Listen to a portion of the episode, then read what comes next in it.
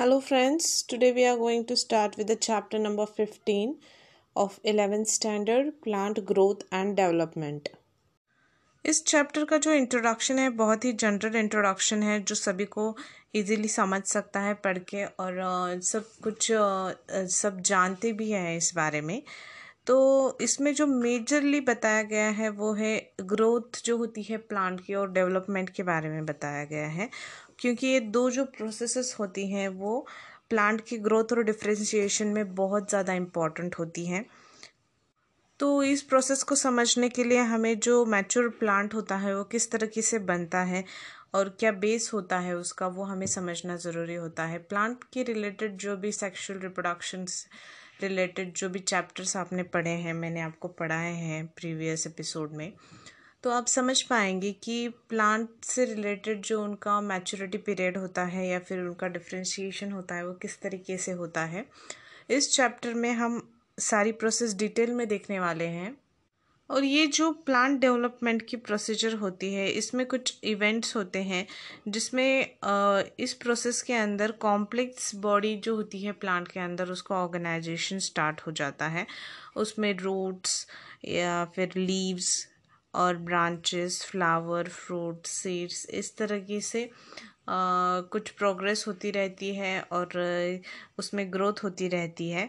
और उसके बाद वो नेचुरली डाई भी होता है। तो ये सारी जो प्रोसेस होती है उसकी वो figure number fifteen point one में दिखाई है।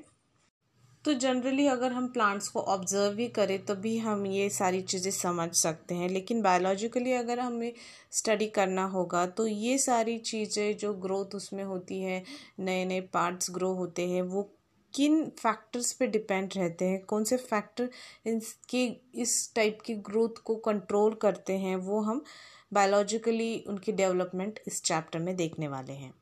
और ये जो फैक्टर्स होते हैं, वो इंट्रेंसिक होते हैं मतलब कुछ इंटरनली प्रेजेंट होते हैं, कुछ एक्सट्रेंसिक होते हैं, जो कि outside of the plant present होते हैं। तो हम फ़र्स्ट पॉइंट देखने वाले हैं फिफ्टीन पॉइंट वन जिसमें ग्रोथ के बारे में हमें स्टडी किया हुआ है।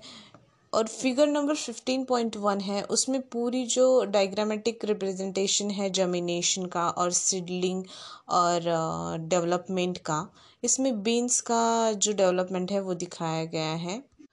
तो जब हम किसी बीन को ग्रो करना चाहते हैं, तब आपने कभी ऑब्ज़र्व किया होगा किस तरीके से वो ग्रो होता है। उसका, उसमें दो कॉटलीडॉन्स या फिर सिंगल कॉटलीडॉन प्रेजेंट होता है। वो बहुत फोर्सफुली बाहर आता है और उसके साथ उसमें सिर कोड भी प्रेजेंट होता है। और अगर प्लांट की जो ग्रोथ होती है, उसको अगर बेसिक लेवल से हमें अगर ऑब्ज़र्व करना होगा स्टडी करना होगा तो जो बीन्स टाइप में जो भी वेजिटेबल्स आते हैं, उसको हम ग्रो करके बहुत अच्छे से ये देख सकते हैं। तो ग्रोथ जो होती है, वो हर एक लिविंग ऑर्गेनिज्म का मेजर कैरेक्टरिस्टिक होती है उसको, उसके एग्जिस्टेंस के लिए। तो एक्चुअल में ये ग्रोथ क्या होती है, वो हम देखेंगे। तो ग्रोथ ये होती है कि कोई भी सिंगल इंडिविजुअल हो या फिर सिंगल सेल भी सिंगल सेल कंटेनिंग भी ऑर्गेनिज्म हो या फिर मल्टीसेलुलर भी ऑर्गेनिज्म हो, उसमें जब ग्रोथ होती है, तब उनके ऑर्गन्स में, उनके बॉडी पार्ट्स में जो इंक्रीज़ होती है साइज़ में, वो परमानेंट होती है, वो फिर से रिड्यूस नहीं होती है। तो जब ये ऑर्गन्स या फिर बॉडी पार्ट्स जो होते हैं वे ग्रो हो जाते हैं, वो फिर से रिवर्स छोटे नहीं होते हैं।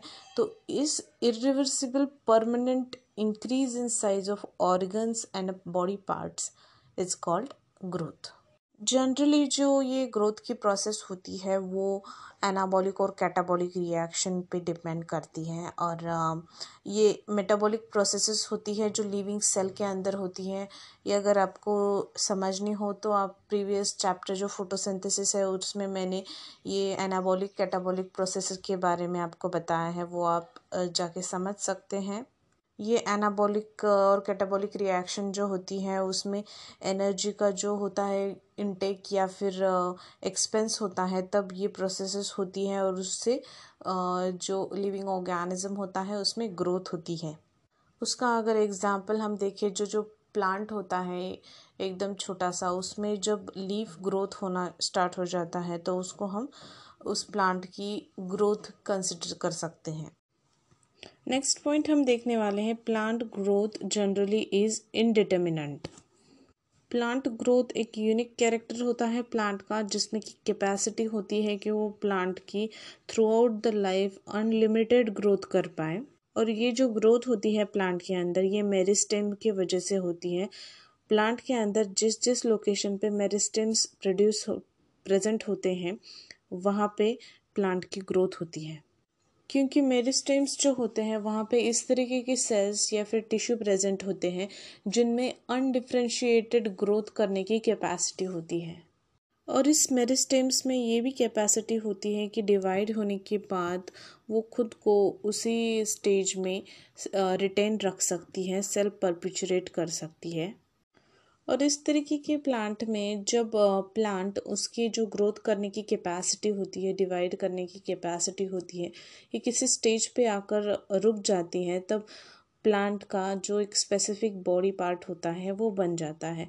और अगर ये ग्रोथ जो है वो कंटिन्यू चालू रहे, इसमें न्यू सेल्स ऐड होना कंटिन्यूस अगर चालू रहे, ये मेरिस्टेम की जो एक्टिविटी होती है, उस एक्टिविटी को हम कहते हैं ओपन फॉर्म ऑफ़ ग्रोथ तो प्लांट के अंदर जो रूट अपाइकल मेरिस्टम या फिर शूट अपाइकल मेरिस्टम प्रेजेंट रहते हैं, जैसे कि हमें पता है रूट्स मतलब जो ज़मीन के अंदर जो रूट्स प्रेजेंट होते हैं, उसमें जो अपाइकल साइड में जो मेरिस्टम प्रेजेंट रहता है, उसमें और जो शूट के साइड में अपाइकल मेरिस्टम प्रेजेंट रहता है, वो प्लांट की ओवरऑल ग्रोथ करने में बहुत ज़्यादा हेल्प करता है। तो इस ग्रोथ के वजह से प्लांट के अंदर इलोंगेशन जो होता है, वो दोनों भी एक्सेस में होता रहता है।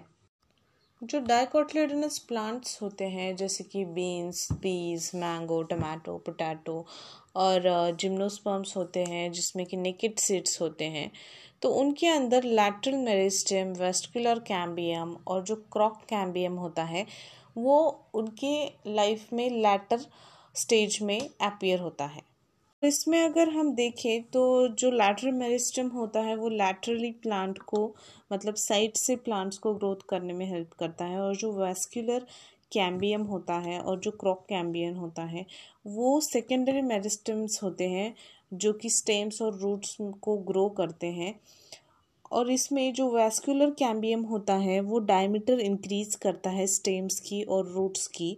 और उसके बाद जो वुडी टिश्यूज़ हैं, उसको ग्रो करने में हेल्प करता है। और जो कॉर्क कैम्बियम होता है, वो बार्क प्रोड्यूस करने में हेल्प करता है प्लांट की। बार्क जो होता है, जो हमने वुडी पार्ट देखते हैं, जो आउटर मोस्ट लेयर होता है स्टेम का, वो होता है बार्क और इसको अगर हम डायोग्रामेटिक रिप्रेजेंटेशन में अगर फिगर में देखें तो फिफ्टीन पॉइंट टू में हमें जो डायग्राम दिखाई है, उसके अंदर जो रूट अपाइकल मेरिस्टम है और जो शूट अपाइकल मेरिस्टम है, उसमें वेस्कुलर कैम्बियम भी दिखाया गया है। उसमें एरोज जो होते हैं, वो दिखाते हैं कि जो ग्रोथ हुई है रूट में और शूट में, वो रिस्पॉन्सिबल होती है because of the vascular cambi cambium तो वैस्कुलर कैम्बियम किस तरीके से इस अपाइकल मेरिस्टम की ग्रोथ में हेल्प करता है, वो इस डायग्राम में हमें दिखाया है। नेक्स्ट पॉइंट हम देखने वाले हैं ग्रोथ इज़ मेजरेबल तो ग्रोथ जो होती है सेलुलर लेवल पे मतलब किसी सेल में कितनी ग्रोथ हुई है, वो काउंट करने के लिए, उसको मेजर करने के लिए हम उसके जो प्रोटोप्लाज्म उसके अंदर प्रेजेंट होता है तो उसको हम मेजर कर सकते हैं कितने अमाउंट में उसमें इंक्रीज हुआ है। लेकिन ये जो प्रोटोप्लाज्म होता है, ये एक्चुअली कलरलेस मटेरियल होता है, जिसमें कि सारा मतलब जो साइटोप्लाज्म आता है, जो न्यूक्लियस आता है, कुछ ऑर्गेनलिज आते हैं, ये सब इस प्रोटोप्लाज्म के अंदर इंक्लूड होते हैं। तो ये जो प्रोटोप्लाज्म है, हम डायरेक्टली मेजर नहीं कर सकते हैं। लेकिन हम ऐसी कुछ चीज़ को मेजर कर सकते हैं जो कि ज़्यादातर उससे इक्वली उसकी तरह मेजर हो सके। तो कौन से होते हैं वो अलग पैरामीटर्स जो हमें हेल्प करते हैं डिसाइड करने में कि प्लान किसी सेल में ग्रोथ हुई है? तो उसमें आता है इंक्रीज इन फ्रेश वेट या फिर ड्राई वेट में इंक्रीज़ आ रहा है या फिर उसकी लेंथ में और उसका जो एरिया होता है। उसमें कुछ इंक्रीज़ हुआ है क्या? या फिर वॉल्यूम जो है सेल का वो बड़ा है क्या? और उस सेल के अंदर सेल नंबर्स जो है, वो इंक्रीज़ हुए हैं क्या? ये सब देख के हम उसका जो उसमें ग्रोथ हो रही है, वो मेजर कर सकते हैं। सेल ग्रोथ को देखने के लिए हमें कुछ एग्जाम्पल्स भी दिए हैं बुक में। हमें पहला एग्ज़ाम्पल दिया है मेज़ का, जिसमें ऐसा बताया है कि जो मीज़ प्लांट होता है उसके अंदर एक सिंगल मेज के रूट अपाइकल मेरिस्टम में अपाइकल साइड में जो मेरिस्टम प्रेजेंट होता है, उसमें हर एक आवर में seventeen thousand five hundred new cells को वो प्रोड्यूस करने की या फिर उससे भी ज़्यादा सेल्स प्रोड्यूस करने की उसमें कैपेसिटी होती है। और उसी तरह वाटरमेलन का भी एग्ज़ाम्पल दिया है। वाटरमेलन के एग्ज़ाम्पल में उन्होंने बताया है कि जो उनको जो सेल की साइज़ होती है, वो up to three lakh fifty thousand times वो ग्रो कर सकते हैं। तो इन जो पैरामीटर्स होते हैं, इन पैरामीटर्स को लेकर जब ग्रोथ को एक्सप्रेस किया जाता है, तब सेल का जो सेल नंबर होता है, वो बढ़ने पर उसको सेल की इंक्रीज़ को चेक किया जाता है। उसी की तरह उसके बाद जो सेल की साइज़ होती है उसको चेक किया जाता है कि वो कितनी इंक्रीज़ हो रही है और उसकी जो लेंथ होती है सेल की, वो ग्रो चेक करने के लिए। उसको चेक करने के लिए पोलन ट्यूब की जो मेज़रमेंट है, उसको मेजर किया जाता है।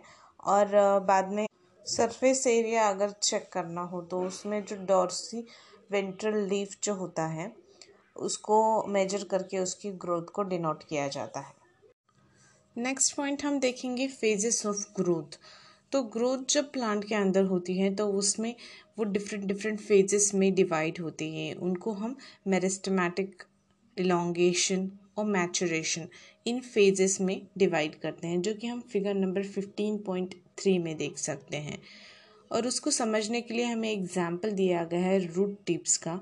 अगर रूट टिप को अगर हम देखेंगे तो उसमें कॉन्स्टेंटली डिवाइडिंग सेल्स वहाँ पे प्रेजेंट होते हैं मेरिस्टमेटिक सेल्स जो होते हैं, वो रूट एपिक्स में और शूट एपिक्स में प्रेजेंट होते हैं। वो हमने प्रीवियस जो टॉपिक है उसमें देखा था। और इस रीजन के अंदर मैक्सिमम क्वांटिटी में जो होता है प्रोटोप्लाज्म प्रेजेंट होता है। तो उसके वजह से इसमें ग्रोथ बहुत कंटिन्यूस होती रहती है। और उसके अंदर न्यूक्लियाई भी बहुत सारे प्रेजेंट होते हैं सेल्स जैसे जैसे डिवाइड होते हैं और उनके अंदर उन सेल्स में जो होती है सेल वॉल भी प्रेजेंट होती है जो कि प्राइमरी सेल वॉल होती है। और उस सेल वॉल में सेलुलोज का कंटेंट होता है जो कि मैक्सिमम क्वांटिटी में सेलुलोज से वो बने हुई होती है। और उसमें प्लाज्मोडर्मेटल कनेक्शंस प्रेजेंट होते हैं मतलब जो सेल्स होती है वो किसी एक आ, ऐसे जॉइनिंग से वो एक दूसरे के साथ जॉइन रहती हैं। और उस पार्ट को जो दो सेल्स को जॉइन करता है, उसको हम प्लाज्मोडर्मेटा कहते हैं। तो इस तरीके से जो प्लाज्मोडर्मेटल कनेक्शंस है, वो इन सेल के अंदर प्रेजेंट होते हैं। तो जो टिप के बाद में जो प्रॉक्सिमल एंड होता है मेरिस्टमेटिक जोन जो प्रेजेंट होता है, उसके अंदर जो होती है इलोंगेशन की फ़ेज़ होती है। और इलोंगेशन के फ़ेज़ में जो वैक्यूलेशन होता है, वो इंक्रीज होता है, जो सेल इनराजमेंट होती है, उसमें न्यू सेल फॉर्मेशन भी होती है तो ये सारी जो कैरेक्टरिस्टिक्स होती हैं, वो इस फ़ेज़ के अंदर होती हैं। और इन सेल के अंदर जो वैक्यूलेशन होता है, उसके दौरान जो वैक्यूज जो प्रेजेंट होते हैं स्पेसिस जो होती हैं, वो सेल के अंदर प्रेजेंट हो जाते हैं, जो कि कनेक्ट करते हैं उसको दूसरे सेल से। और फिर से जो मोर प्रोक्सिमल एंड होता है from the away from the apex वो होता है नेक्स्ट पोर्शन एलोंगेशन के बाद, जो कि मैच्योर होता है। उसमें जो चीज़ें होती हैं, वो मैचुरेशन फ़ेज़ के अंदर आती हैं। और इस जो रीजन में सेल्स प्रेजेंट होती हैं, वो मैक्सिमम क्वांटिटी में, उसमें वॉल्स में उनकी थिकनिंग आना शुरू हो जाता है। वो वो जितना ज़्यादा बढ़ सकती है, उतना वो बढ़ती है। उसमें जो प्रोटोप्लाज्मिक मॉडिफिकेशन होते हैं, वो भी पूरी तरह से होते हैं। कम्प्लीटली मैच्योर होता है ये रीजन और मोस्ट ऑफ़ द टिश्यूज़ और सेल टाइप्स में ये हमने स्टडी किया हुआ है। तो ये तो सब कुछ था कि ग्रोथ में जब प्लांट के किसी स्टेम में जब या फिर रूट में कब, कभी जो ग्रोथ होती है तो ग्रोथ किन फेजेस में होती है? तो ये इन तीन फेजेस में ग्रोथ होती है। तो हर एक फ़ेज़ में क्या होता है वो हमने देखा। बहुत नॉर्मल सी चीज़ है जो हम इजीली विजिबल है हमको। हम प्लांट्स को जब ग्रो करते हुए देखते हैं, तब ये चीज़ें हमें इजीली समझ में आ जाती हैं। तो उसके बाद हम देखेंगे ग्रोथ रेट्स तो ग्रोथ रेट का मतलब क्या होता है? हमने जो ग्रोथ कैसे होती है, किन फेजेस में होती है, वो तो देख लिया. लेकिन अकॉर्डिंग टू टाइम मतलब कितने टाइम में प्लांट में कितनी ग्रोथ होती है? Increase in growth per unit time is called growth rate मतलब जो टाइम पीरियड होता है, उसको कैलकुलेट हम करते हैं अकॉर्डिंग टू द ग्रोथ। तो ग्रोथ रेट जो है वो मैथमेटिकली एक्सप्रेस्ड की जाती है। क्योंकि जो सेल होती है, सेल के अंदर जो मतलब कोई ऑर्गेनिज्म है, ऑर्गेनिज्म खुद या फिर ऑर्गेनिज्म का कोई पार्ट, जो भी होता है, वो एक या फिर एक से ज़्यादा या फिर variety of types of cell वो प्रोड्यूस कर सकता है। तो मैथमेटिकली समझने के लिए हमें जो figure number fifteen point four में डायग्रामेटिकली सब कुछ रिप्रेजेंट करके दिखाया है, उसमें फ़र्स्ट टाइप हमें अरेथमेटिक टाइप में जो कैलकुलेशन होते हैं वो दिखाया है, वो दूसरा जियोमेट्रिक टाइप में दिखाया है और थर्ड्स जो टाइप है उसमें जो जाइगोट डिवाइड होता है एम्ब्रियो जब डेवलपमेंट होता है उसमें जियोमेट्रिक और अर्थमेटिक फेजेस किस तरीके से होती है, वो हमें दिखाया है। तो इससे हमें समझ में आता है कि जो ग्रोथ रेट होती है, जो इंक्रीज़ हम दिखाते हैं ग्रोथ का, वो अर्थमेटिक या फिर जोमेट्रिक मेथड से हम दिखाते हैं। जब हम अर्थमेटिक ग्रोथ के बारे में बात करते हैं, उसके अंदर माइट्रोटिक सेल का डिवीज़न अगर हम कंसिडर करें तो माइटोटिक सेल में सिर्फ़ एक ही सेल होती है जो कि कंटिन्यूसली डिवाइड होती है और जो बाकी की सेल होती है वो डिफ्रेंशिएट हो जाती है, फिर मैच्योर होके वैसे ही रहती है। लेकिन जो एक डॉटर सेल होती है जो कंटिन्यूसली डिवाइड होती रहती है। तो उसका अगर सिंपल एक्सप्रेशन अगर हम देखें जो अरिथमेटिक ग्रोथ हमें मिलती है, अगर हम उसको देखें तो figure number fifteen point five में हमें कांस्टेंट लीनियर ग्रोथ का हमें एक ग्राफ दिखाया गया है। उसमें जो प्लॉट किया गया है, उसके अंदर जो लेंथ है या फिर ऑर्गन अगेंस्ट टाइम मतलब इसमें हमने देखा है कि जो ऑर्गन की लेंथ होती है, उसके अगेंस्ट कितना टाइम वो लेती है, उसमें जो ग्राफ दिखता है वो लीनियर कर्व हमें दिखता है। और उसको अगर मैथमेटिकली एक्सप्रेस करना होगा इस लीनियर कर्व के इक्वेशन को तो हम इस तरह से एक्सप्रेस करते हैं। L T is equal to L zero plus R T इसमें एल टी जो है लेंथ एट टाइम टी और एल ज़ीरो होता है लेंथ ऑफ़ टाइम ज़ीरो और ग्रोथ रेट या फिर इलोंगेशन पर यूनिट टाइम वो आर से डिनोट किया जाता है। तो ये तो होता है लीनियर कर्व में, जब वो लीनियरली उसके साथ ग्रो होता है। अब जियोमेट्रिक ग्रोथ में क्या होता है वो हम देखेंगे।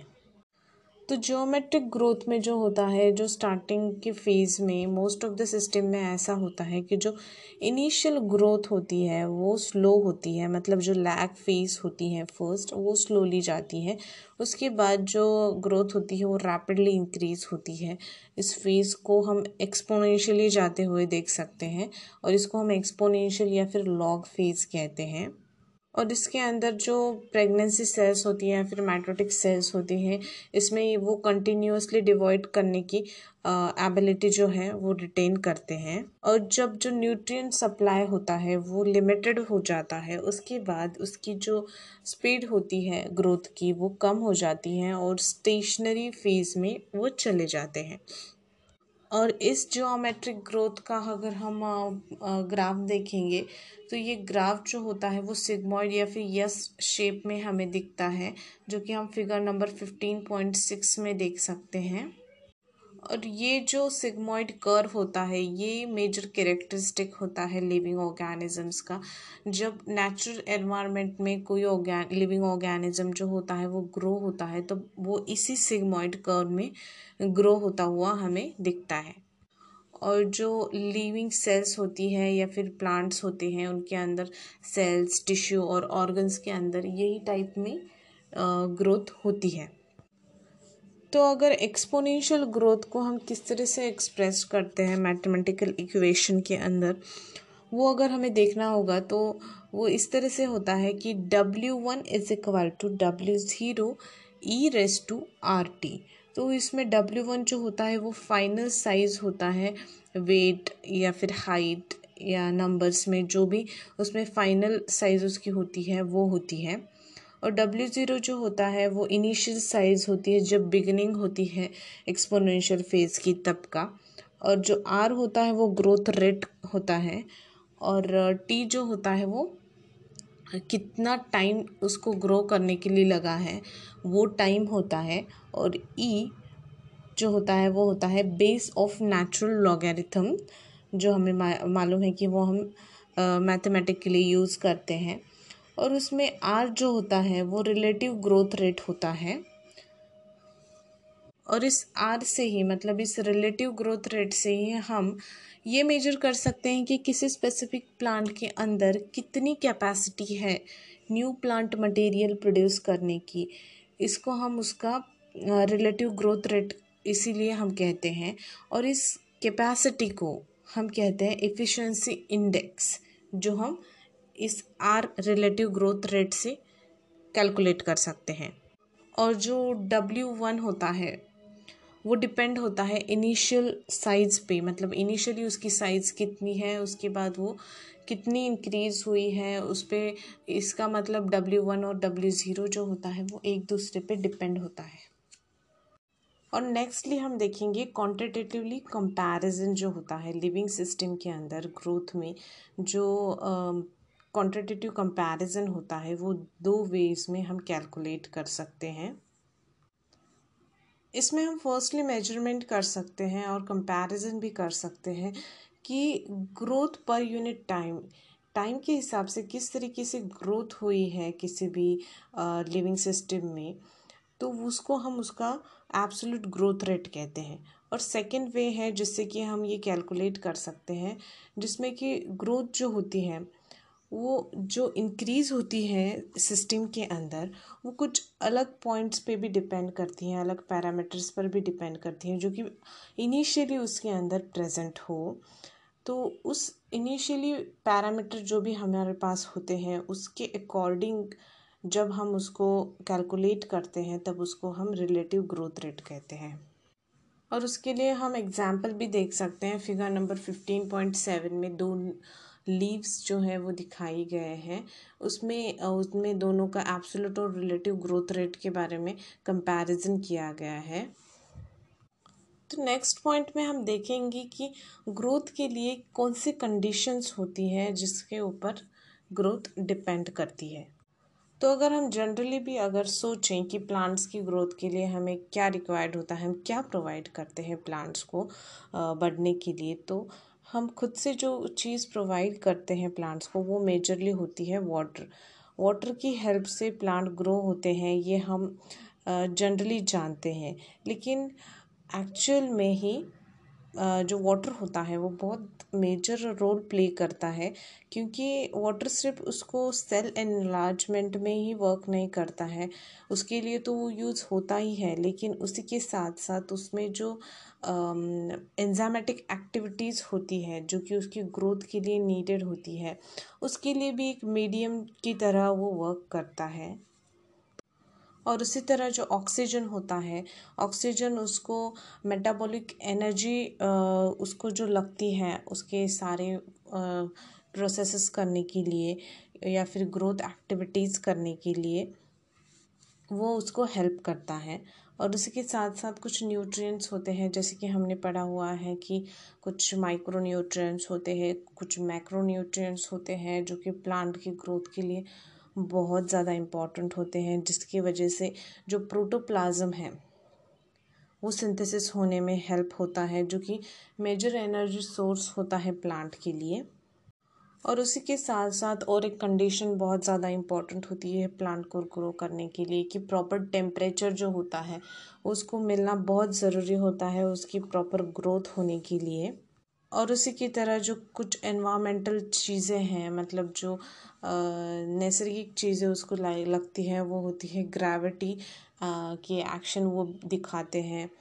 और उसी की तरह जो सनलाइट होता है, उसका भी अफेक्ट उसके ग्रोथ पे होता है।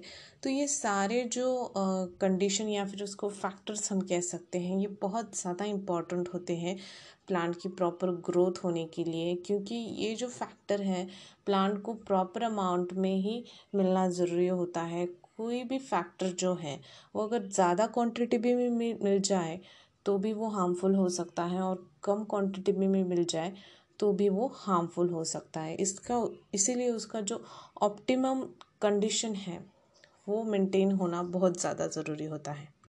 और उसी के साथ साथ जो प्लांट के अंदर ग्रोथ होती है और सेल में जो डिफ्रेंसीशन और डेवलपमेंट की प्रोसेस चलती रहती है, ये सारी चीज़ें जो हैं, वो एक दूसरे से बहुत क्लोजली रिलेटेड हैं इंटरडिपेंडेंट चीज़ें होती हैं, जो कि प्लांट की पूरे लाइफ में या फिर एक छोटे से प्लांट से लेके बड़ा ट्री होने तक की उसकी जो पूरी लाइफ साइकिल होती है, वो इन इवेंट्स पर ही डिपेंड होती है। और इसमें जो डेवलपमेंट जिसे हम कहते हैं प्लांट के अंदर, ये डेवलपमेंट जो होती है, वो ग्रोथ और सेल में जो डिफ्रेंसीशन होता है या फिर प्लांट के अंदर जो डिफ्रेंसीशन होता है, इन दोनों को मिलाकर जो प्लांट के अंदर इम्प्रूवमेंट हम देखते हैं, उस चीज़ को हम डेवलपमेंट कहते हैं। और ये जो डेवलपमेंट होती है प्लांट्स के अंदर, वो बोथ मतलब ग्रोथ और डिफ्रेंसीशन पे डिपेंड रहती है। और ये कुछ फैक्टर्स पे डिपेंड रहती है। जैसे कि इंट्रेंसिक फैक्टर्स भी इसे कंट्रोल करते हैं, कुछ एक्सट्रेंसिक फैक्टर्स भी होते हैं जो कि इसे कंट्रोल करते हैं। जिसमें कि हम अगर इंट्रेंसिक फैक्टर के बारे में बात करें तो कुछ जेनेटिक फैक्टर भी होते हैं जो रिस्पॉन्सिबल होते हैं या फिर कुछ इंटरसेलुलर मतलब सेल के अंदर जो फैक्टर्स प्रेजेंट होते हैं, जैसे कि कुछ प्लांट ग्रोथ रेगुलेटर्स होते हैं, जो कि रूट शूट एपिक्स जो भी पार्ट होता है, उसको ग्रो करने में, उसको डेवलप डिफ्रेंशिएट करने में हेल्प करते हैं उसका भी बहुत मेजर रोल होता है। इंट्रेंसिक टाइप के फैक्टर्स में। और कुछ जो एक्सटर्नल फैक्टर्स होते हैं, जिसको हम एक्सट्रेंसिक फैक्टर्स कहते हैं, उनके अंदर जो light temperature water oxygen nutrients जो कि हमने अभी देखे, वो भी फैक्टर्स जो हैं, वो इफ़ेक्ट करते हैं। तो उसके बाद ये जो इंट्रेंसिक फैक्टर्स हैं, जैसे कि प्लांट ग्रोथ रेगुलेटर्स वगैरह तो ये क्या है? तो उसको हम अभी फिफ्टीन पॉइंट फोर पॉइंट में हम प्लांट ग्रोथ रेगुलेटर्स को देखेंगे। उसमें फ़र्स्ट जो है उनकी कैरेक्टरिस्टिक्स बताई हैं कि क्या होते हैं प्लांट ग्रोथ रेगुलेटर्स उनका क्या रोल होता है, किस तरीके से वो प्लांट को हेल्प करते हैं ग्रो करने के लिए। तो प्लांट ग्रोथ रेगुलेटर्स जो होते हैं, जिसको हम पी कहते हैं, जो कि बहुत स्मॉल और सिंपल मॉलिक्यूल्स होते हैं जिनका कि केमिकल कंपोजिशन जो होता है वो डाइवर्स होता है वो सिंपल मॉलिक्यूल्स होते हैं। वो इंडोल uh, कंपाउंड्स हो सकते हैं जैसे कि इंडोल थ्री एसिटिक एसिड हमें पता है आई ए ए प्लांट्स के अंदर बहुत सारे इंटरसेलुलर एक्टिविटीज़ की सिग्नलिंग के लिए ये जो इंडोर कंपाउंड्स होते हैं, वो हेल्प करते हैं। उसी तरह स्पोर फॉर्मेशन में भी वो हेल्प करते हैं। ऐसा उनका जो रोल होता है, वो लिविंग सिस्टम में बहुत ज़्यादा होता है। और उसी की तरह जो एडिनाइन डेरिवेटिव्स होते हैं एन सिक्स फॉर फ्यूरिल अमीनोप्यूरिन्स और काइटीन इस तरीके के जो एडिनाइन डेरिवेटिव्स होते हैं, वो भी as a plant growth regulator work करते हैं और उसी के साथ साथ कुछ केरोटिनाइड्स भी होते हैं, जिसमें कि एसबेसिक एसिड ए बी ए और उसी की तरह टर्पिन्स होते हैं, जिसमें कि जिबरलिनिक एसिड जी ए थ्री इस तरीके की जो रेगुलेटर्स होते हैं, वो इंक्लूड होते हैं। और उसी तरह गैसेस भी होते हैं, जैसे कि इथिलीन और या फिर सी टू एच फोर इस तरीके की जो भी कंपाउंड्स होते हैं। ये एक्चुअली डेरिवेटिव्स होते हैं और ये इंक्लूड करते हैं इन प्लांट ग्रोथ रेगुलेटर्स के अंदर। इनके बारे में कुछ डिटेल्स हम आगे भी देखेंगे और। और ये जो प्लांट ग्रोथ रेगुलेटर्स होते हैं, वो एक्चुअल में प्लांट के ग्रोथ के लिए बहुत ज़्यादा इंपॉर्टेंट होते हैं और इसी की तरह उसे हम प्लांट हार्मोन्स या फिर फाइटो हार्मोन्स की तरह भी हम उसको स्टडी करते हैं।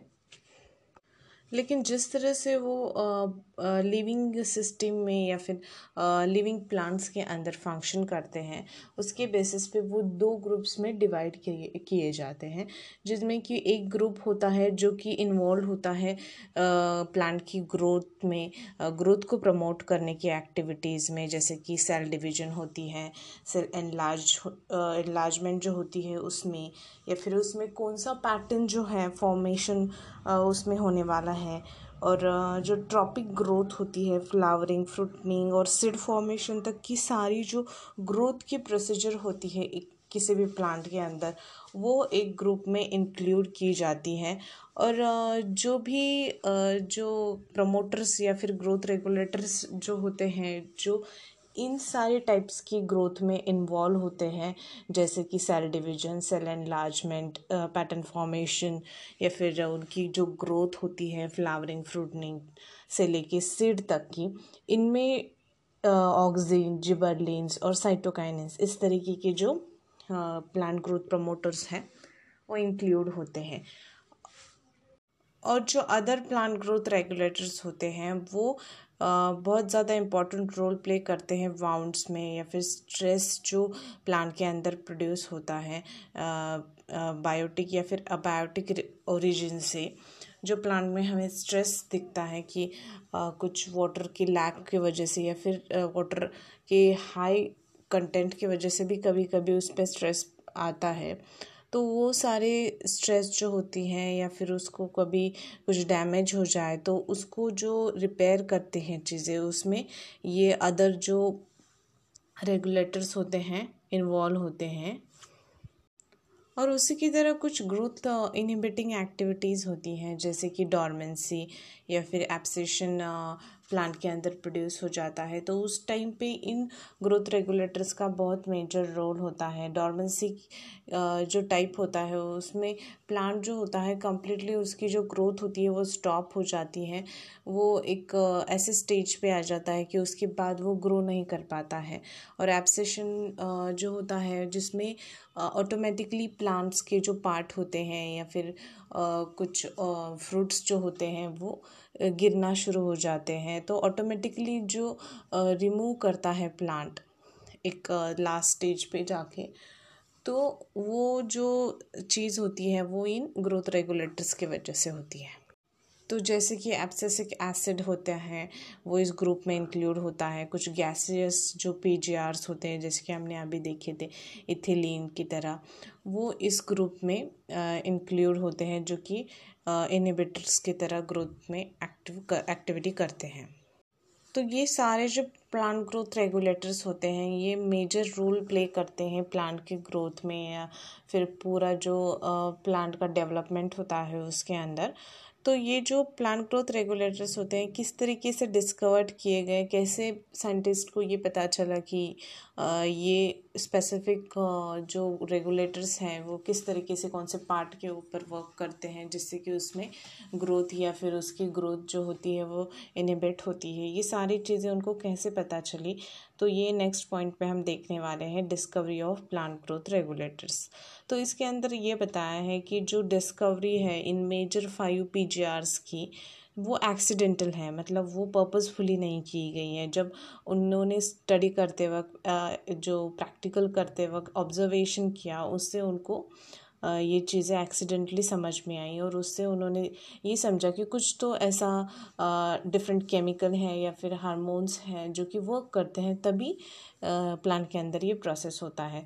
तो पहले हमें ये बताया है कि जब चार्ल्स डार्विन और उनके सन जो है, फ्रांसिस डार्विन इन दोनों ने जब वो दोनों मिलकर जब स्टडी कर रहे थे ऑब्जर्वेशन कर रहे थे प्लांट्स का तब उन्होंने देखा कि जो कैनरी ग्रास होती है जो कि कुछ फेदरी काइंड ऑफ़ ग्रास होती है उनकी टिप पे कुछ फेदरी टाइप का स्ट्रक्चर बना हुआ होता है वो आप गूगल पे उसकी इमेज देख सकते हैं तब आपके सामने वो ग्रास आ सक आ, आ जाएगी। तो तो इस ग्रास के अंदर जो कोलिप्टाइल होता है मतलब जो टिप पे, उस ग्रास के टिप के एक प्रोटेक्टिव शीट होता है प्रेजेंट, जो कि यंग जो शूट होता है इस ग्रास का, उसके ऊपर ये प्रेजेंट होता है।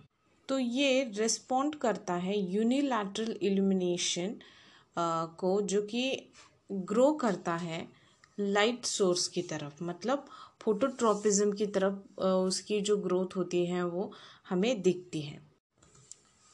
और बहुत सारे एक्सपेरिमेंट करने के बाद उनको ये पता चला कि ये जो कोलिप्टाइल होता है, वही होता है जो कि ट्रांसमिटेबल इन्फ्लुएंस क्रिएट करता है, जिसकी वजह से इसका जो टिप होता है कोलिप्टाइल जो होता है, वो बेंड होता है।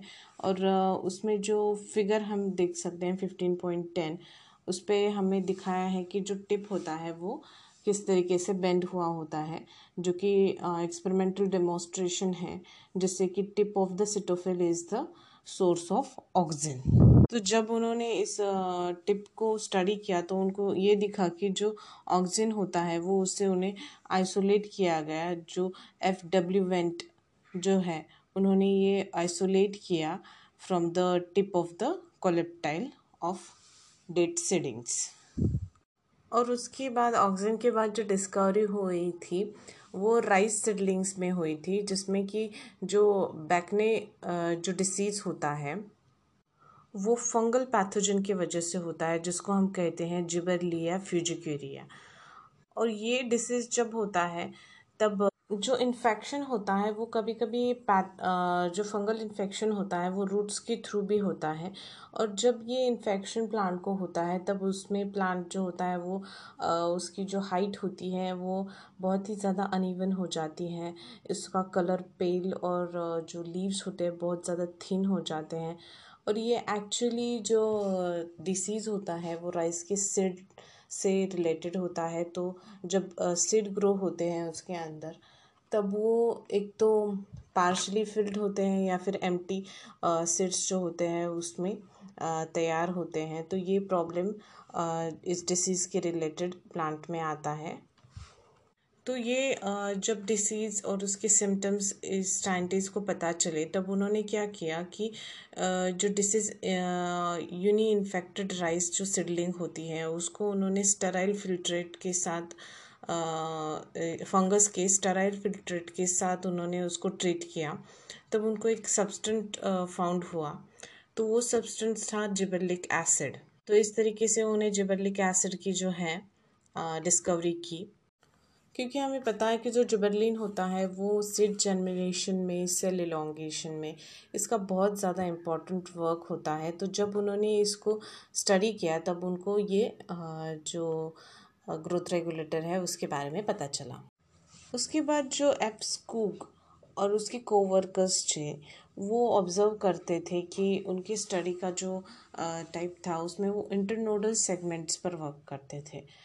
तो जब उन्होंने टोबैको स्टेम के इंटरनोडल स्टेम सेगमेंट को स्टडी किया, तब जो कैलस फॉर्मेशन होता है वहाँ पे तो कैलस जो होता है, वो अनडिफ्रेंशिएटेड सेल मास होता है। उसकी जो ग्रोथ होती है, वो अनडिफ्रेंशिएटेड होती है। बहुत ज़्यादा क्वांटिटी में मास वहाँ पे क्रिएट हो जाता है।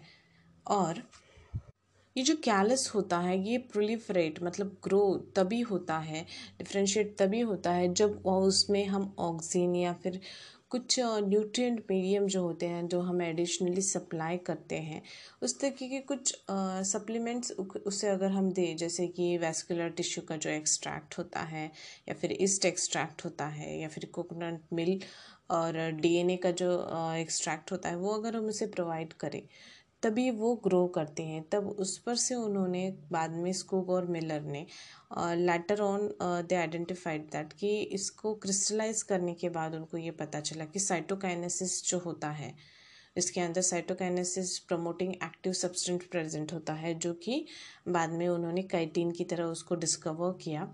तो जब इस तरीके की उन्होंने टोबैको प्लांट पे स्टडी की, तब उन्होंने, जब कैलस के लिए प्रोलिफ्रेशन के लिए स्टडी की, तब उन्हें ये समझ में आया कि जो ग्रोथ प्रोमोटिंग सब्सटेंट होता है, वो काइटीन होता है और उस तरीके से उन्हें ग्रोथ रेगुलेटर के बारे में पता चला।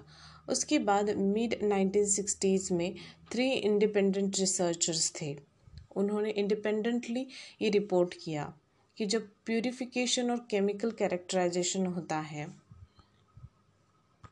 तीन डिफरेंट काइंड्स ऑफ़ इनहिबिटर्स का, तब उनमें जो थे inhibitor B abscisin second dormins type के डिफरेंट जो थ्री इंडिपेंडेंट साइंटिस्ट ने अपनी थियरीज या फिर उनका जो रिपोर्ट था वो रखा।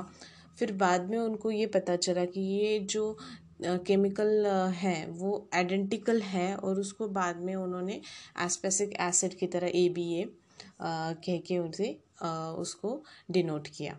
उसके बाद तो कजिन ने एक और जो ग्रोथ रेगुलेटर है उसके बारे में डिस्कवरी की, जब उन्होंने जो ऑरेंजेस होते हैं, जो पके हुए ऑरेंजेस होते हैं राइप ऑरेंजेस होते हैं, उनको उन्होंने अनराइप्ड बनानास की तरफ़। मतलब जो कच्चे केले होते हैं, उसके साथ जब रखा तो उनको ये ऑब्ज़र्व हुआ कि जो बनानाज हैं, वो उसके टाइम से पहले मतलब बहुत कम टाइमिंग में वो पक गए राइपनिंग उसमें आ गई।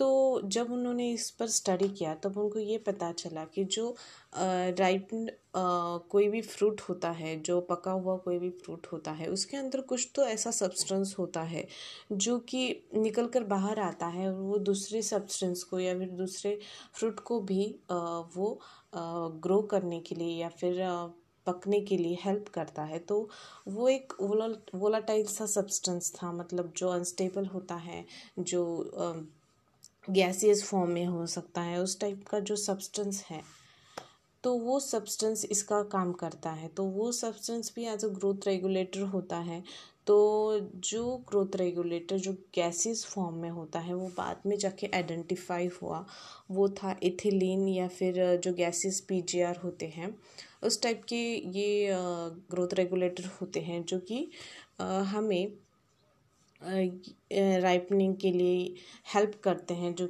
जिनका फॉर्म जो होता है वो गैसेस टाइप का होता है। तो उसके बाद कुछ फिजियोलॉजिकल इफ़ेक्ट जो होते हैं, जो इन फाइव कैटेगरीज ऑफ़ पी पे होते हैं तो वो किस तरीके के होते हैं वो नेक्स्टली हम देखेंगे। और उसके साथ साथ जो हर एक टाइप का प्लांट ग्रोथ रेगुलेटर है, वो हम डिटेल में स्टडी करने वाले हैं। तो नेक्स्ट पॉइंट में जो physiological effect of plant growth regulator है इसमें एक एक करके हम पॉइंट लेंगे। तो फर्स्टली है ऑक्सीन तो ये जो ऑक्सीन होता है तो इसको ऑक्सीन इसलिए कहते हैं कि ऑक्साइन जो होता है इसका मतलब ग्रीक में टू ग्रो होता है मतलब ग्रो करना। सो so, ये जो फर्स्टली आइसोलेटेड किया गया ये फर्स्टली आइसोलेट ह्यूमन यूरिन से किया गया।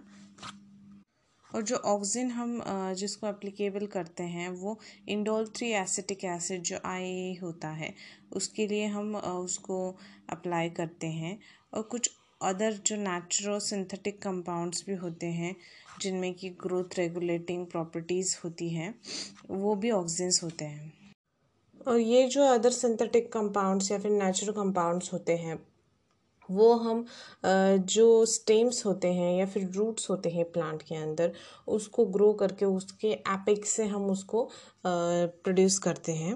क्योंकि उस जगह से एपिक्स से निकल कर वो वहाँ पे प्रोड्यूस होते हैं और वहाँ से वो उसके जो अदर रीजन्स होते हैं, जहाँ की उनकी एक्शन की ज़रूरत होती है, वहाँ पे जाके वर्कआउट करते हैं। और उसी की तरह जो अदर ऑक्सीजन्स होते हैं, जैसे कि इंडोल थ्री एसिटिक एसिड की तरह, जो इंडोल ब्यूटारिक एसिड भी होता है, वो भी हम प्लांट से ही आइसोलेट करते हैं। और उसके बाद जो एन ए होता है, जो नैप्थलिन एसिटिक एसिड या फिर two four D two four di chlorophenoxy acetic ये जो सिंथेटिक ऑक्सीजन्स होते हैं वो बहुत ही ज़्यादा मेजर रोल प्ले करते हैं एग्रीकल्चर और हॉर्टिकल्चरल के जब कोई एक्सपेरिमेंट किए जाते हैं उस वक्त। तो अभी हम देखेंगे जो ऑक्सीजन होता है, उसका किस तरीके से रोल इन एक्सपेरिमेंटल प्रैक्टिसेस में किया जाता है या फिर अगर हम एक्सटर्नली ऑक्सीजन का यूज़ करें तो किस तरीके से वो हमें हेल्प करता है। तो फर्स्टली जो स्टेम कटिंग्स होते हैं, जिससे हम न्यू प्लांट जिससे कि हम न्यू प्लांट ग्रो करने की कोशिश करते हैं। तो जब हम ऑक्सीजन का उसमें यूज़ करते हैं, तब वो उस स्टेम को जो रूट्स होते हैं, उसको ग्रो करने के लिए हेल्प मिलती है, जिससे कि प्लांट को हम ज़्यादा से ज़्यादा प्रोपागेट कर सकें। एक प्लांट से हम उसके स्टेम को कटिंग्स करके जो मैक्सिमम प्लांट बना सकते हैं उस तरीके से हमें ऑक्सीजन का बहुत ज़्यादा यूज़ होता है। उसी तरह ऑक्सीजन जो होता है, वो फ्लावर प्रमोटिंग होता है। जैसे कि पाइनएप्पल का अगर एग्ज़ाम्पल हम लें तो उसमें अगर हम ऑक्सीजन का यूज़ करें तो उसमें जो फ्लावरिंग होती है, वो ज़्यादा से ज़्यादा होती है। और उसी उसी की तरह जो प्लांट्स होते हैं, उनके अंदर जो फ्रूट और लीफ जो होते हैं, वो कभी कभी अर्ली स्टेज में ही गिर जाते हैं तो वो लीफ ड्रॉप जो अर्ली स्टेज में होता है, वो ये प्रिवेंट करता है। उसी की तरह जो ऑक्सीजन होता है, वो कुछ चीज़ें प्रमोट भी करता है, जैसे कि प्लांट के अंदर ऑब्सेशन होता है जो कि हमने पहले भी पढ़ा है, जिसमें कि मैच्योर लीव्स और फ्रूट्स जो होते हैं, वो प्लांट्स से नीचे गिर जाते हैं। तो उसके लिए वो होना भी ज़रूरी होता है प्लांट के लिए, इसलिए वो इन सारी चीज़ों को प्रमोट भी करता है।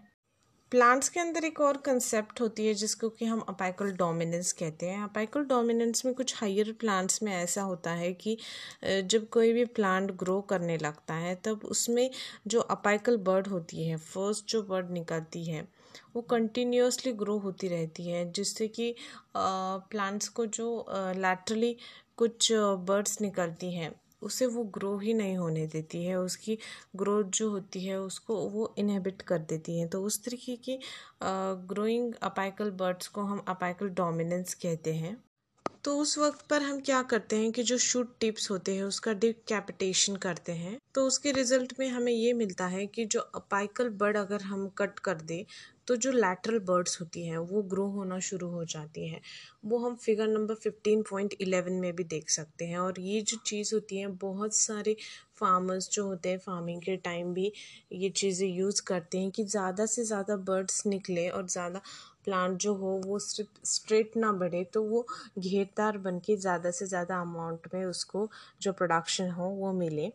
और ये चीज़ें जो हैं मोस्टली टी प्लांटेशन के वक्त यूज़ की जाती हैं। आपने देखा भी होगा कि जो टी प्लांट्स होते हैं, वहाँ पे कंटिन्यूस जो लोग होते हैं, वो जो उसके अपाइकल स्टेम्स होते हैं, उसको प्रिक करते रहते हैं।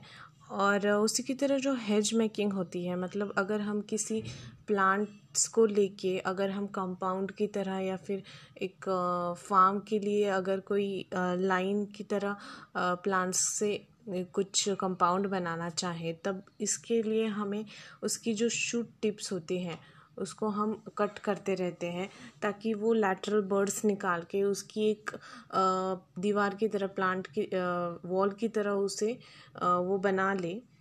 सो इस कंडीशन में भी लैटरल बर्ड्स की बहुत ज़्यादा ज़रूरी होती है। तो ये सारी टेक्निक्स तब यूज़ की जाती है। ऑक्सीजन का यूज़ करके कुछ प्लांट्स के अंदर पार्थिनोकार्पिक कंडीशन भी इंड्यूस की जाती है, जिनके अंदर पॉलिनेशन या फिर फर्टिलाइजेशन के सिवा भी जो फ्रूट डेवलपमेंट होता है, वो पार्थिनोकार्पिक कंडीशन के अंडर आता है। तो इसके एग्ज़ाम्पल के लिए उन्होंने हमें टोमेटो का एग्ज़ाम्पल बताया है और उसी की तरह वो हर्बिसाइड्स की तरह भी यूज़ किए जाते हैं, जिनमें कि टू फोर डी जो होता है two four di chlorophenoxy acetic ये हर्बिसाइड्स की तरह भी यूज़ किया जाता है। ये जो डाइकोटलिडन्स प्लांट्स होते हैं, उसकी वीड्स को किल करने के लिए यूज़ किया जाता है, जिससे कि जो स्पेसिफिक प्लांट्स हो, वही ग्रो हो, जो अनवांटेड डाइकोटलिडनस प्लांट है, उसको किल किया जाता है, और वो जो रिक्वायर्ड प्लांट्स होते हैं, उनको कोई भी हार्म नहीं होता है। और उसी की तरह जैसे कि ये अनवांटेड uh, प्लांट्स को भी ग्रो करने से रोकता है तब uh, अगर हम कुछ गार्डन्स के अंदर अगर वीड फ्री लॉन बनाना चाहे जिससे जिसमें कि अनवांटेड वीड्स प्रोड्यूस ना हो तो अगर वो भी हमने इस गार्डन पे अगर स्प्रेड किया तो जो वीड फ्री लॉन होता है वो हमें मिल सकता है। और जैसे कि हमें पता है जाइलम सेल्स के अंदर सेल का डिफ्रेंशिएशन होता है। सेल का जो ग्रोथ होती है वो कंटिन्यूस उसके अंदर चालू रहती है। तो उसमें जो ऑक्सीजन होता है, वो सेल डिफ्रेंशिएशन को कंट्रोल करता है और जिससे कि सेल डिवीज़न के लिए हेल्प होता है। तो बहुत ज़्यादा इंपॉर्टेंट होता है ऑक्सीजन बहुत ज़्यादा उसके जो एग्रीकल्चर और हॉर्टिकल्चर इम्पॉर्टेंस होते हैं, बहुत ज़्यादा क्वांटिटी में यूज़ किया जाता है। उसके बाद हम देखेंगे जिबरलिन्स जिबरलिन्स प्रमोटरी टाइप के ग्रोथ प्रमोटर्स होते हैं और हंड्रेड से ज़्यादा जिबरलिन्स जो होते हैं वो हमने डिफरेंट ऑर्गेनिज़म्स से, जैसे कि फंजाइज हाइयर प्लांट से हमने उन्हें डिस्कवर किया है आइसोलेट किया हुआ है और इनको हम G A one G A two G A three इस तरह से जिबरलिन के नाम से उन्हें डिनोट करते हैं। सबसे फ़र्स्ट में जो जिबरलिन हमने डिस्कवर किया था, उसे एक्चुअली में हमने जी ए थ्री ऐसे डिनोट किया था, लेकिन बाद में और ज़्यादा जब इंटेंसिव स्टडी हुई जिबरलिन्स के अंदर, तब उनको अदर जो डिनोशंस है, उससे उनको डिनोट किया गया। ये सारे जो जिबरलिन्स होते हैं, वो सारे एसिडिक प्रॉपर्टी दिखाते हैं। ये जिबरलिन्स जो होते हैं, वो बहुत ज़्यादा फिजियोलॉजिकल रिस्पॉन्सेस क्रिएट करते हैं प्लांट के अंदर, जिसमें कि जो लेंथ होती है उसके एक्सेस की तो वो इंक्रीज़ करने के लिए भी वो बहुत ज़्यादा रिस्पॉन्सिबल रहते हैं। जैसे कि कुछ प्लांट्स के अंदर जो स्टाल्क प्रेजेंट रहते हैं, जैसे कि ग्रेप्स की जो स्टाल्क होते हैं तो उनको ग्रो करने के लिए भी जिबरलिन्स ही वर्क करते हैं। फ्रूट्स के अंदर, जैसे कि एप्पल का एग्ज़ाम्पल हमें बताया है, जिसके अंदर जो इलोंगेशन होता है फ्रूट में, और वो इलोंगेट होके फिर वो खुद को ग्रो करता है, वो उसके लिए जो हार्मोन रिक्वायर्ड होता है, वही जिबरलिन होता है, जो कि हेल्प करता है प्लांट को पूरी तरह से ग्रो करके मैच्योर करने के लिए। जिबरलिन एक और तरीके से भी प्लांट को यूज़फुल होता है कि वो डिले इन सिनेसेंस की तरह वो यूज़ किए जाते हैं। मतलब प्लांट जब ऐसे स्टेज में चला जाता है कि उसके बाद वो एक डेड सेल की तरह वर्क करने लगता है या फिर वो उसमें जो ग्रोथ कैपेसिटी सेल डिवीज़न की कैपेसिटी होती है वो कम होने लगती है। तो ये डीले करने के लिए जिबरलिंस जो होते हैं वो बहुत ज़्यादा इंपॉर्टेंट होते हैं प्लांट के लिए। सो so, इसकी वजह से जो फ्रूट्स होते हैं, वो प्लांट पर कुछ ज़्यादा समय भी टिके हुए रहते हैं, जिसके वजह से कि मतलब अगर मार्केट में उनकी लॉन्गर पीरियड तक उन्हें ट्रीज़ पे अगर रहना भी पड़े तो भी वो जो फ्रूट होते हैं वो अच्छी तरह से वहाँ पे स्टेबल रहते हैं। जिस तरह से मार्केट की डिमांड हो, उस तरीके से जो फार्मर्स होते हैं वो उनको निकालते हैं उन फ्रूट्स को। तो इस वजह से जिबरलिन जो होता है, इन फ्रूट्स की लाइफ थोड़ी सी बढ़ा देता है। और उसी की तरह ये जो जी ए थ्री होता है, ये जो माल्टिंग प्रोसेस होती है, उसको स्पीडअप करने के लिए यूज़फुल होता है ब्रीविंग इंडस्ट्री में। माल्टिंग प्रोसेस के अंदर जो ग्रेन्स होते हैं, उनके जो जर्मिनेशन पावर है, उसको स्टॉप किया जाता है। सेल्स में उनकी इस तरीके से मॉडिफिकेशन किया जाता है और वो ड्राई फॉर्म में चले जाते हैं। तो इसलिए जो माल्टिंग प्रोसेस है, उसमें जो ब्रीविंग इंडस्ट्रीज़ होती है, उसके अंदर जी ए थ्री बहुत ज़्यादा क्वांटिटी में यूज़ होता है। लेकिन लास्ट स्टेज तक उसकी क्वांटिटी जो होती है कम कम यूज़ किया जाता है। तो लास्ट स्टेज में हमें वो डिस्कवर नहीं होता है, वो हमें दिखता नहीं है। तो जो शुगर केन हम खाते हैं, उसके अंदर जो स्टेम होता है, वही हम खाते हैं। तो वो स्टेम जो होता है, उसके अंदर कार्बोहाइड्रेट शुगर जो होता है, वो वहाँ पे स्टोर किया जाता है। और जैसे कि हमें पता है जो जिबरलिन होता है, वो स्ट्रेम की इम्प्रूवमेंट स्टेम की इम्प्रूवमेंट के लिए हेल्प करता है, जिससे कि स्ट्रेम और ज़्यादा इलोंगेट हो जाता है, जिससे कि शुगर केन की हाइट भी बढ़ जाती है, लेंथ बढ़ जाती है उसकी। इसके वजह से जो प्रोडक्शन होता है, वो इंक्रीज होता है। At least twenty tons per acres का जो होता है, वो इल्ड हमें इस जिबरलिन का यूज़ करने से शुगर केन पे मिल सकती है। जो प्लांट्स होते हैं, जैसे कोनीफर्स के टाइप जो प्लांट्स होते हैं, जो कोनीफर्स होते हैं, वो जिम्नोस्पर्म्स होते हैं। जो कि कोनीफर्स होते हैं, वो अपना जो शेप होता है, वो कोन टाइप बनाते हैं और ये मोस्टली एवरग्रीन प्लांट्स होते हैं। तो इन प्लांट्स के ऊपर अगर हमने जिबरलिंग एसिड की अगर स्प्रे किया या फिर उसको वो प्रोवाइड किया तो इसका जो अगर उसको हमने जुविनल पीरियड में उसके अगर ये उसको दिया मतलब जो पीरियड होता है जब वो मैच्योर होता है तो उस टाइम पे अगर दिया तो ये जल्दी से मैच्योर होता है ट्री और मैच्योर होके जल्दी से उसका सीड जो होता है, उसका प्रोडक्शन होता है और जल्दी से ये प्लांट हम जीए से मैच्योर कर सकते हैं। और उसी की तरह कुछ प्लांट्स के अंदर, जैसे कि बीट होता है कैबेजेस होता है और कुछ अलग प्लांट्स भी होते हैं जो कि रोसेट हैबिट के अंदर आते हैं। तो उन प्लांट्स के अंदर जो फ्लावरिंग जो स्टीम प्रोडक्शन होता है मतलब जिस स्टेम को फ्लावर आके उससे सीड प्रोडक्शन होना है या फिर जो स्टेम होता है वो मैच्योरिटी के लिए तैयार होता है तो वो जो स्टेम होता है, उसका प्रोडक्शन होना बहुत ज़्यादा ज़रूरी होता है। तो उसको प्रमोट करने के लिए, उस प्रोसेस को हम कहते हैं बोल्टिंग प्रोसेस तो इस प्रोसेस को होने के लिए और जो इंटरनोड का इलोंगेशन होके जो फ्लावरिंग स्टेम जो होता है प्रोड्यूस करने के लिए जेबरलिन्स उसके प्रमोशन में हेल्प करते हैं, उसको ग्रो करने के लिए हेल्प करते हैं।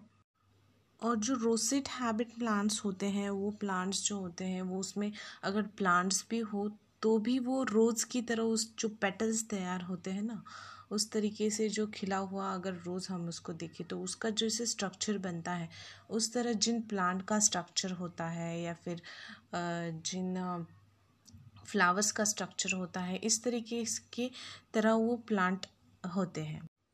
नेक्स्टली हम स्टडी करेंगे साइटोकाइनेंस साइटोकाइनेंस जो होते हैं, उनका जो इफ़ेक्ट होता है, वो बहुत ज़्यादा स्पेसिफिक इफ़ेक्ट होता है और इसकी जो डिस्कवरी हुई है, वो काइटीन से हुई है, जो कि मॉडिफाइड फॉर्म होता है एडिनिन जो कि एक प्यूरिन होता है। प्यूरिन में जो एडेनिन हमने पढ़ा है, उसका कुछ थोड़ा सा मॉडिफिकेशन अगर होता है, तब काइटीन फॉर्मेशन होता है। तो जब काइटीन की डिस्कवरी हुई, उसके बाद साइटोकाइनिन के बारे में जानने लगे। जो काइटीन होता है, वो नेचुरली प्लांट्स के अंदर प्रेजेंट नहीं होता है। जो हेरिन नाम की जो फ़िश होती है, उस फ़िश को, उसके स्पम्प जो थे उस पम्प डीएनए जो था, जो ऑटोक्लेव किया जाता है, जो स्टरलाइज किया जाता है, कुछ प्रैक्टिकल प्रोसीजर्स होती है, तब ये सारी चीज़ें की जाती है।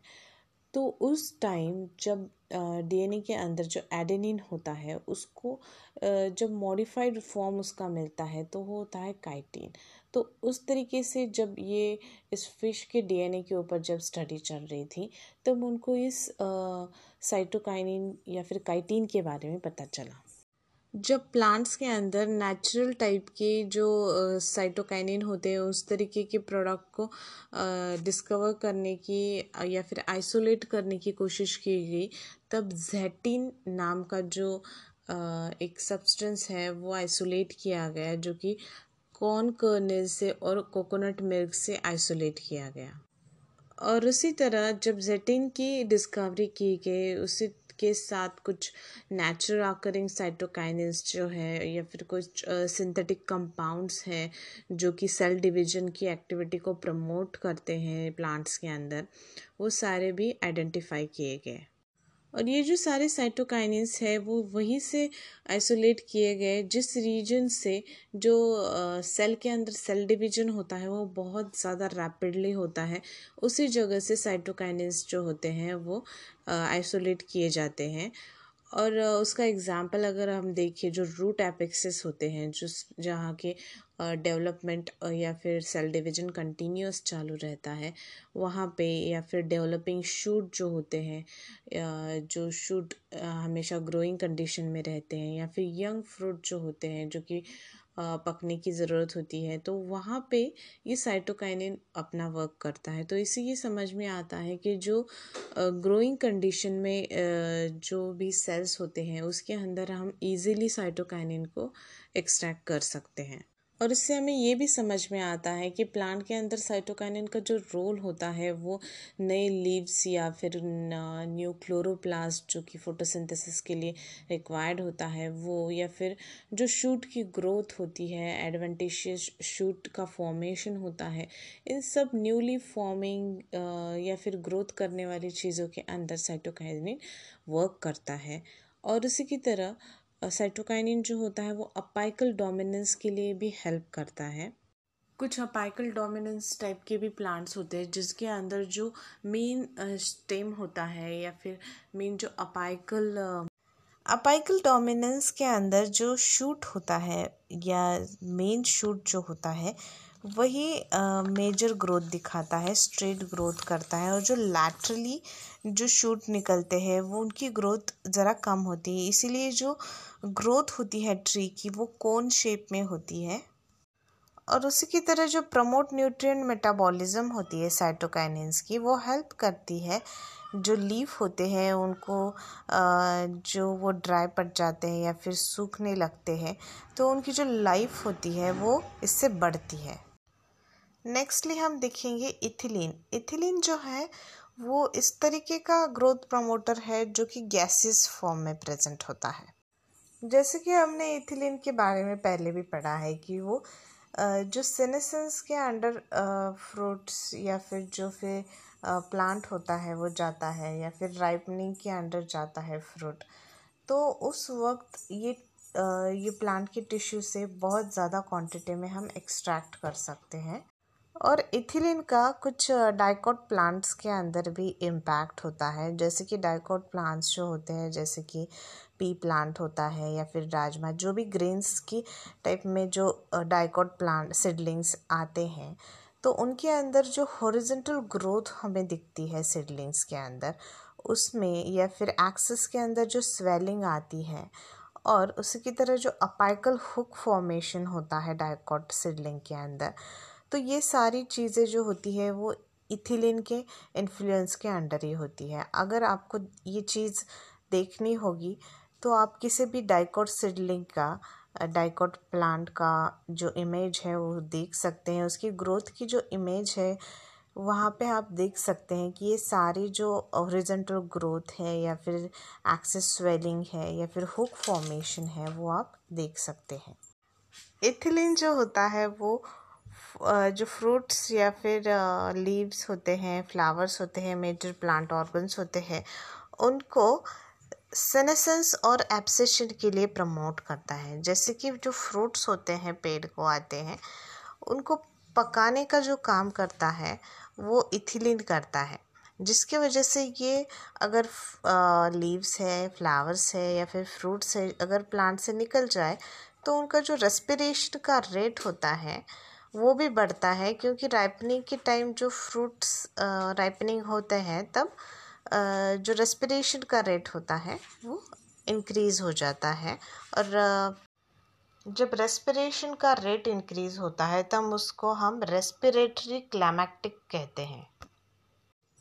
और ये मोस्टली फ़ूड राइपनिंग के टाइम होता है। ये इथिलीन जो होता है, वो बहुत ज़्यादा यूज़फुल होता है क्योंकि जो सीड्स होते हैं उनको ब्रेक करने के लिए, उनमें बर्ड डॉर्मेंसी क्रिएट करने के लिए, जिससे कि उनमें जमीनेशन हो। जैसे कि जमीनेशन होता है पीनट सीड्स के अंदर स्प्राउटिंग होती है पोटैटो ट्यूबर्स में। तो ये सारी चीज़ें जो हैं, वो इथिलीन की वजह से होती है। इथिलीन जो होता है, वो इंटरनोड या फिर पेट्यूज जो होते हैं किसी भी सीड के अंदर, उसको ग्रो करने में बहुत ज़्यादा हेल्प करता है।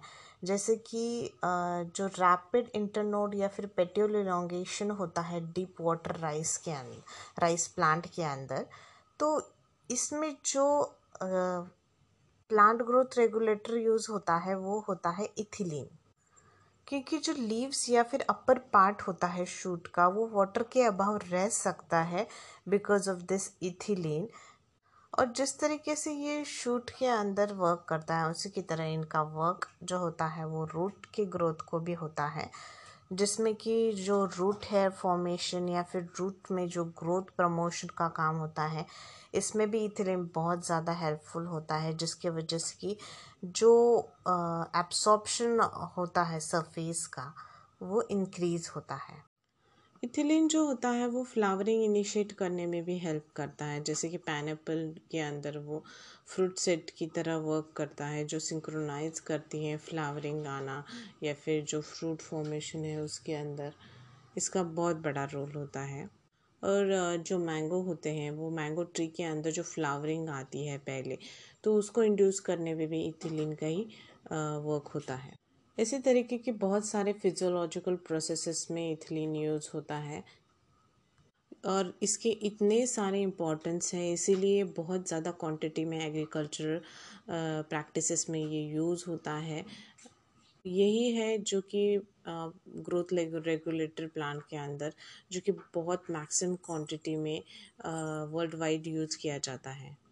इथिलीन के अंदर जो मेजरली उसका एक कंपाउंड होता है जो कि इथिलीन का सोर्स होता है, जो होता है इथेप्थॉन। वो कंपाउंड वाइडली यूज़ होता है इसके अंदर। इथेप्थॉन जो होता है वो एक्यूज सोल्यूशन होता है, जो कि इजीली एब्सॉर्ब किया जाता है प्लांट्स के अंदर और इजीली ट्रांसपोर्ट होता है।